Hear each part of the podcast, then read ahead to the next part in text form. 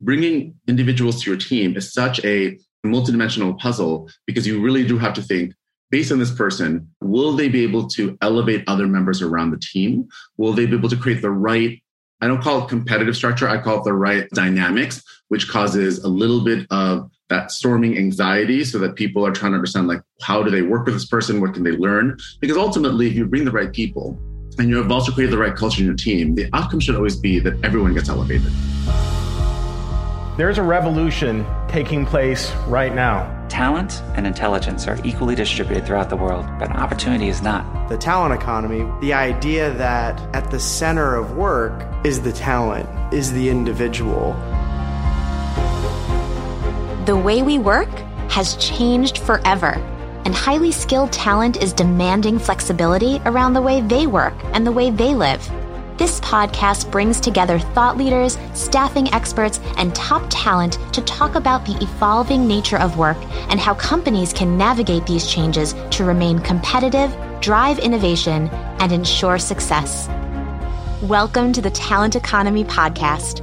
I'm your host, Meredith Bodgas, Editorial Strategy Lead of TopTal. My guest today is Stephen Tristan Yuan, Chief Marketing Officer of Poshmark. After graduating with an economics degree from the Wharton School at the University of Pennsylvania, Stephen went to work at Puma, American Express, DirecTV, and more. While serving as the VP of Growth for Grubhub, Stephen attended an executive education program at Harvard Business School. He is now a mentor to MBA students at Harvard Business School, as well as first generation low income LGBTQIA students at the University of Pennsylvania. Thanks so much for being here, Stephen. Thanks so much for having me. Our pleasure. So tell us about what led you to Poshmark. Sometimes it's an interesting journey how we think about careers.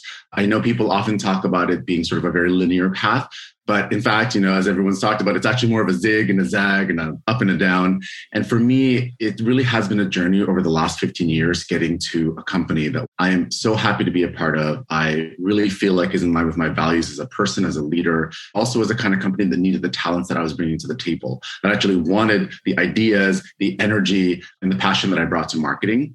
And so it just so turned out that right before I joined Poshmark, I actually had taken a year off after being at Grubhub for almost seven years. And it was a really intense experience. It was my second tech company, one that I've also worked on and taken public pre and post.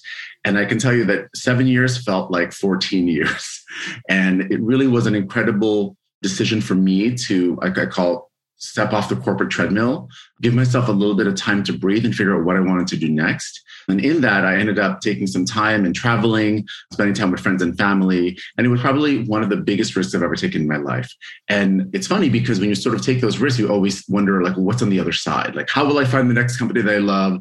What I think it does is just opens you to opportunity. It opens you to going through different doors that you may have thought were closed. It opens you to seeing what's on the other side of the mountain if I want to climb it and then maybe go back down and say, is there another mountain? And it just so happened that the way I ended up with Poshmark was actually on a roundabout way.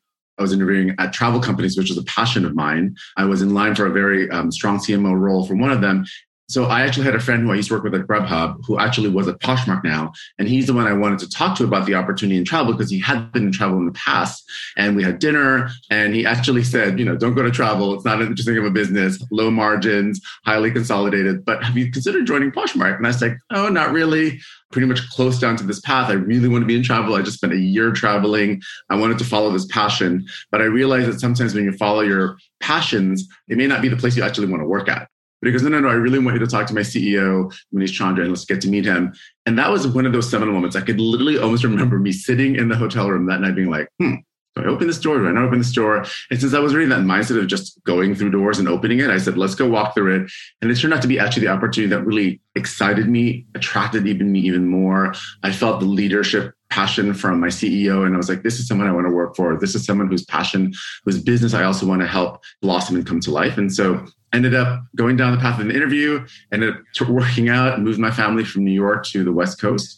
And I think haven't looked ever since. And, you know, for me, it's funny when, when you sort of take that time off and you get off the treadmill, unpack your life, and actually just pause to breathe, to just explore, and to also be okay with change. You're more than willing to take a life change, like moving across the country, right? I think if you had asked me that in New York, like two years before I take my time off, I was like, no, no, I'm not leaving New York. I'm staying here. I've got pretty good situation, but it's almost taking yourself off that pressure and giving yourself the room to explore and to make different choices and to look what's around the corner what's under the door.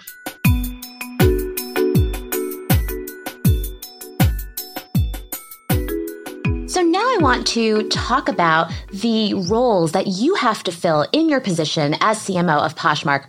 Are there any e-commerce roles that are hard to fill or skills that you need that are hard to find? And what are you doing about that?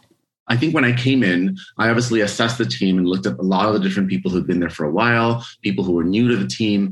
And one of the things I realized is that obviously there was a lot of people who were really great at what they do. I had like a fantastic team. I was so blessed to be able to inherit a team that one knew what they were doing, highly metrics oriented, also had a lot of depth and legacy and domain knowledge. But as I thought about, okay, how do we grow the team to the next level? How do we think about the business? Some of the roles, obviously, that are very difficult are, I think, really people who are what I call campaign strategists, like people who can, instead of just looking at the data, say, is there something I'm missing? Is there another innovation opportunity that I want to think about? Those who have a little bit more, I would say, the ability to take bigger bets and, and to kind of push the envelope, because I think that's the way you sort of gain incrementality.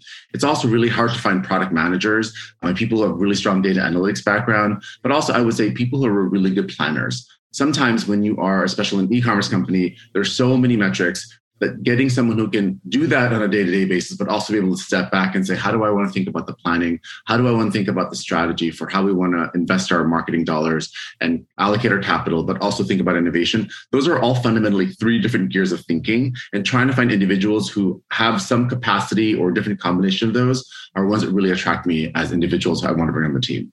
How are you figuring out who has those unique skill sets when you're interviewing them? How do you suss that out for me, interviewing is three different things. One, it's looking at your background and seeing, you know, what kind of companies have you worked for?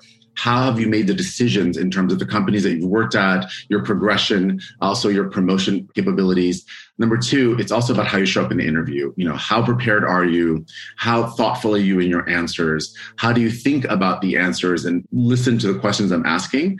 And then finally, really trying to understand also how does the team think about this individual? Because I think it's one thing to interview someone myself looking for one specific skill set. It's another thing to think about how will this person fit with the team? What was the dynamic in sort of the debrief? I like to look at all those things because ultimately, as a leader, one of the things I'm always trying to think about is how do I create structure and culture? You've been involved in executive recruiting. Let's talk about that because it's so different than regular old recruiting. What is your approach to recruiting executives? When people do executive recruiting, they often think, okay, here's all the reasons why I'm great. Why here's why you should hire me. The challenge when you think about it is like in, in a pool of people that's being interviewed for executive roles, there's likely a high chance that everyone in that pool are all highly accomplished. They've all gone to the right schools. They've all done the right job opportunities. They've all succeeded and gotten promoted multiple times. So you're really competing in a set of people that I would say are equally accomplished. What I often tell a lot of my friends, especially who are interviewing, is don't overstate your career history and development. Like that's something that people almost go into the interview thinking, look how wonderful I am, look at everything I've done, versus saying, hey, here's how I've influenced the organization. Here are the lessons I've learned and the mistakes I've made. And here's also my leadership style and what I think I'm going to bring to your company. I think especially focusing on that last half is really critical because so many people fail to understand that the reason why a company is hiring you as an executive, you're separate from your domain knowledge, your your brand and the things that you've accomplished, but also is like, how are you going to take your experience and help build the company or help grow the company? And that really, once again, speaks to a lot of your potential as a leader within this organization. And so I think it's important for people to really focus on communicating your management style. How do you think about setting and creating organizational vision? More importantly, like what are your principles and what are your ethics? Like what are the things that are important to you as a leader? Because at the end, you are the bar that is set against how your team behaves. You are the one that they're going to see what you do versus what you say, and they're going to follow that. And it's really important for people to have, I think, leaders who fit the ethos of how the company is going to function. If you want someone who's very metrics oriented, driven, because that's the org, then that's what you should be looking for. If you want someone who's got better soft skills, who really thinks more about culture and coaching, and that's your culture, that's what you should aim for. And I think a lot of executives sort of don't really realize that this is equally an important part of the interview process, separate from, like I said, your resume and your CV and your accomplishments. So, right now, and really always going forward, companies need really strong leaders from different backgrounds and with different kinds of abilities. How can companies find those individuals who are going to make their workforce richer and more diverse? I think it comes through several ways. One of which is presenting who you are as a company very clearly in the interview process or even in your LinkedIn and, and describing what your culture is, right? Are you about results over people or are you one over people about results or are you one that's about a little bit of equal? Showing that, I think clearly, whether it's in your marketing materials or your branding materials, is really the first step so that leaders who are looking at your role in your company can help decide is this the kind of place for me? Number two, as you interview, one of the best parts is to leverage your executive team and say, who have you worked with in the past? Who in your network would be great for this individual? It's one thing to have an executive recruiter trying to find someone. It's another thing to have also your team be very active. And I think that also means then that your interview panel when you're interviewing executives is beyond two or three people. It really becomes more of a potentially four to six panel so that there can be different perspectives coming to the table as far as that executive's ability and what I call their learning agility. And then number three, thinking also about how to develop a pipeline is that you want to be networking, you want to be going to these events and speaking, you want to be talking about your company culture because that's when people learn about your business and learn about who you are as a whether you're a CEO, you're a VP. And I often think when I go to these events, when I speak, a lot of it is about me recruiting people. If you know how I think, if you know how I lead, I'm hoping that there's someone in the audience that one day says, I want to work for that person. So that if an opportunity does come up, it actually facilitates that. That's such good advice because I think companies are so focused on just having a very narrow approach to seeking more diverse candidates. And it's really this like holistic approach. And I know diversity recruiting is something that everyone is like, it's such an important topic right now. I can tell you that when I was at American Express, I actually led a lot of our diversity recruiting, whether it was me attending the Black MBA conference, Hispanic MBA conference, Asian American conference. And there was a lot of intentional investment by the business to show send leaders to those events, to actually create a pipeline of networking, which is why I think when you look at a lot of the, the, companies, like they're able to attract a lot of diverse candidates because they do invest in it, right? It's something that does not pay off immediately, but if you don't have someone who's intentionally actually thinking about what is our strategy to create the right perception for the business, our presence, you know, it's also funny. It's like when you think about diverse, I always get this question like, well, how do you get the best diverse candidates? I'm like, go to your really talented employees who are diverse in the business and ask them, hey, what are some of the pipelines that you exist in? What are the networks that you exist in? Can you help promote this in your network? Great people attract other great people. And if you can leverage that and create that culture, then it means people want to bring others like themselves or who think like them or who have the same diversity background to the table. And I guess that once again starts with one, espousing that as a value of the business, but two, making sure that you have everyone in the company helping to recruit because it's not just it's not just the recruiting team's job to bring people in; it's everyone's job because that's how we create the best culture to work for. And speaking of culture, so much of what hiring managers look at is around culture fit. But I know you're more interested in whether a candidate can elevate other people on the team. Why is that the metric leaders should focus on, and how can you determine whether a candidate can offer that? culture fit is always such a loaded phrase because it's been used in so many different ways and even i i don't cringe i know i when i think about it i think of it more as i'm designing a team terrible at sports i have my specific sports but when i think about really great sports teams uh, and i think about like a soccer team or i think about a football team and, and you bring in like a star quarterback the goal in you know let's let's look at example of like tom brady only because my partner is a big tom brady fan tom brady was the kind of star quarterback that when you bring onto the team, it elevated everybody. Football isn't one person, but his ability to impact everyone else around him was fantastic. And when you think about even when you bring in hires, right? Are they a high leverage hire? Do they have a lot of skills? Are they going to be able to work with a lot of people? Are people in your team going to get along with this person? You know, him, her, and they. It's important to really think about that. It's a really difficult puzzle. This is where leaders have to spend a lot of time thinking about what is the culture and the structure and what is the mantra and what are the principles that build for the team and when i'm looking at a candidate it's important for you to have that lens of how will this person fit within this puzzle and is it going to be a great fit meaning uh, they're all getting along or is it the kind of fit where they're going to push certain people in the team and they're going to cause a little bit of doubt They're going to cause a little bit of anxiety. I think that's what then everyone realizes, oh gosh, this person, they've got their act together. they're coming in with a certain set of experiences and they're not messing around. I've got to get my stuff together in order for me to also make sure that I deliver and, and benchmark. And I often also say to people whenever we bring in new leaders, whenever you feel anxiety over a new leader coming in, you have to have to, is anxiety because it exposes your weaknesses is that anxiety because you don't know how to work with that person? Or anxiety is because you're excited you know? And if you can think about each of those three things and sort of identify it i mean i want people to be excited. I want people to be like oh my gosh i'm going to learn so much from that person versus oh that person's going to show a lot of what my weaknesses are. But then the more you know your weaknesses i always tell people the better off you're going to be because then how can we help you overcome those weaknesses? Bringing individuals to your team is such a multidimensional puzzle because you really do have to think based on this person, will they be able to elevate other members around the team? Will they be able to create the right, I don't call it competitive structure, I call it the right dynamics, which causes a little bit of that storming anxiety so that people are trying to understand like how do they work with this person? What can they learn? Because ultimately if you bring the right people and you have also created the right culture in your team the outcome should always be that everyone gets elevated. Thinking about tom brady you know that to me is a great example of bringing someone in who fundamentally cares about working with others around the team and helping others. And I call that a high leverage hire. And that's something I always try to think about is when I want to hire someone, how do I find those individuals and how do I spend my time making sure those individuals are the right people that join my team?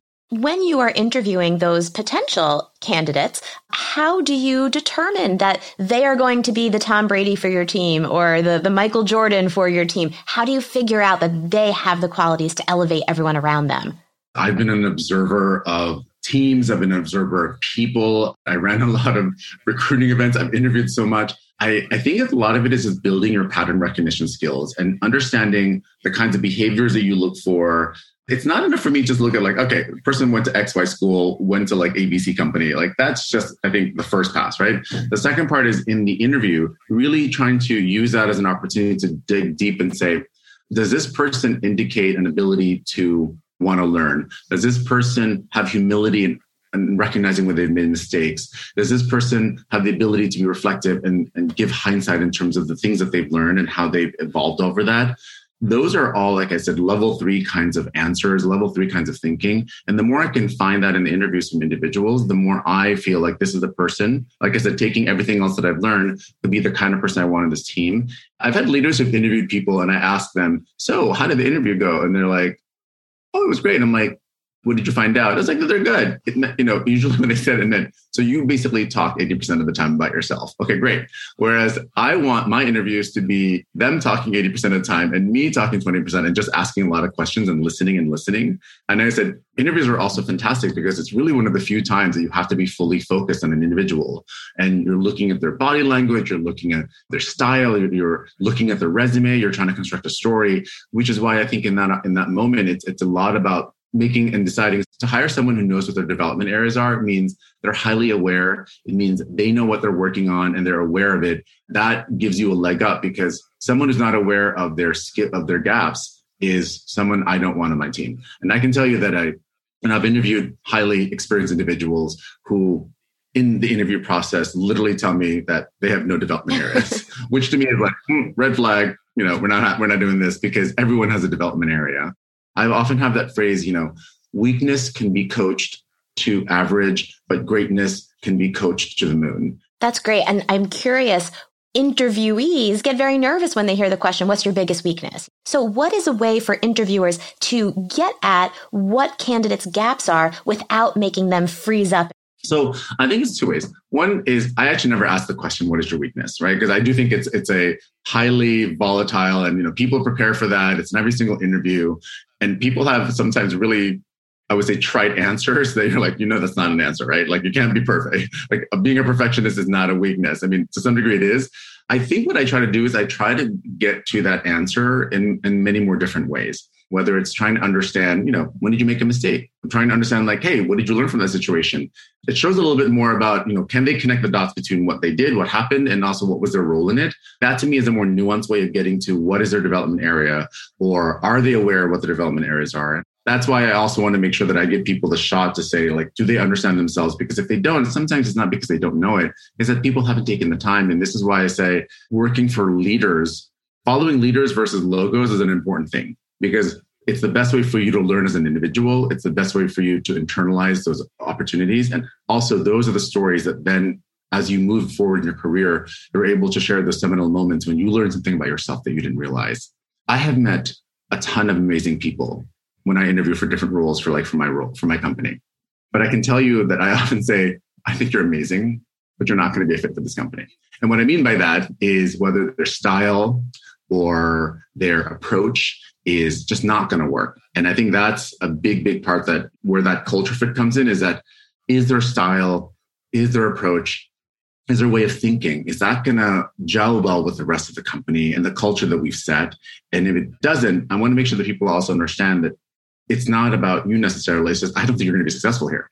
Like if I was at a different company and I was interviewing you, I might hire you based on what I know about the other company. But given where I'm at, especially for executive recruiting, it really is more about that match because there's a ton of amazing people. And I'm really not just looking for people who I think are really intelligent, you know, well accomplished, but also people who are going to fit, like I said, and succeed within the culture that we have. That seems like such a fine line between being able to elevate a team and being able to fit in. How do you figure out which side of that line a candidate falls on? I think that's where it's not just my decision, right? I think that's where the panel approach comes in. I think that's where asking their references, I think that's where also getting a good understanding and, and having people, by the way, who one approach we have is at Poshmark, when we interview people, we obviously have different people from different parts of the company interview, not just from the team. That way you can get different lenses of this individual. And I think that's where I wish more people were better interviewers. I wish more people reflected more on interviewees that they hired. You know, whenever you have an employee that has to get managed out, I always ask, well, what, what in the interview process did we miss? Because then the more you can encapsulate that, remind yourself, the better you become as an interviewer and the better you become as a, as a, as a talent scout for your team. I want to go back to candidates who might not have had the coaching necessary to perform really well on interviews. Have you ever taken a chance on a candidate who you could tell instantly just never had that coaching? There was a candidate once I hired, and if you looked at this person's background, amazing. I knew exactly what the issue was going to be, and I already knew that this. I had this idea that this person probably hadn't gotten coached. Sure enough, you know, 60 days into hiring, everything that I thought was going to happen did happen. And I ended up giving this person all this feedback. And this person said, Oh, I've never gotten that feedback before. I was like, I figured, but I said, I'm giving it to you now. And you would not believe what a 180 degree change there was the next week. It just showed me that this person, for all their talent, was really undernourished as, as, as, an individual in terms of leadership coaching that people probably leverage this person for their skills but didn't really take the time to make develop them as a human being. And i wanted to take a chance on that person. I knew what i was getting and literally i could be like yep exactly. I went back to my notes it's like yeah that's what i thought the issue was. Yep no here it is. But i thought that it was an area that i could coach this person and that if i could impact them and tell them how to be a better leader. And that's why it's so hard when you think about just talent management and you know performance. I know there's so many companies right now who are trying to do this in an automated more algorithmic way more real time so that we don't leave people's career development in the hands of individuals who might be too busy who might be who might have difficulty having difficult conversations or who are also just not as invested. And so that that is a shame and that's why i often i tell these people it's like if you can find a really great leader to work for that is worth its weight in gold versus even a company brand name sometimes because it's important to think through that depending where you are in your career.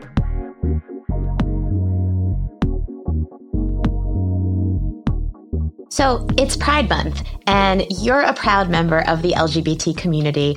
What responsibilities and privileges do you think you have as a leader who's out? As someone who 10 years ago did not think I could ever be in a role of a chief marketing officer of a publicly traded company. I can tell you that I am so immensely grateful for the leaders that have taken a bet on me, who have coached me, who have helped me. I remember, you know, when I was at American Express, which uh, by the way has an amazing LGBT open culture. The one thing that I kept thinking is maybe I might be a VP one day. That wouldn't be such a bad thing. And the thought of being at a level I'm at right now was not even the consideration because I didn't see people like myself at that level.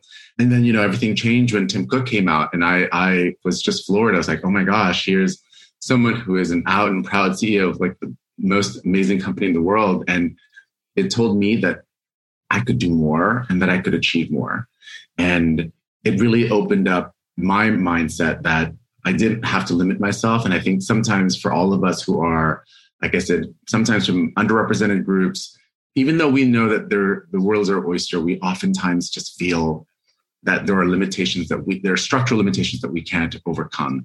It's really important to think about two things. One of which is visibility, and that I want to play the role that Tim Cook played for me in some way, shape, or form. And no Tim Cook in any way imagination, but that if I could share my story and my journey with people about where I came from and, and how I got to where I'm at, that I could inspire others, I think would be important.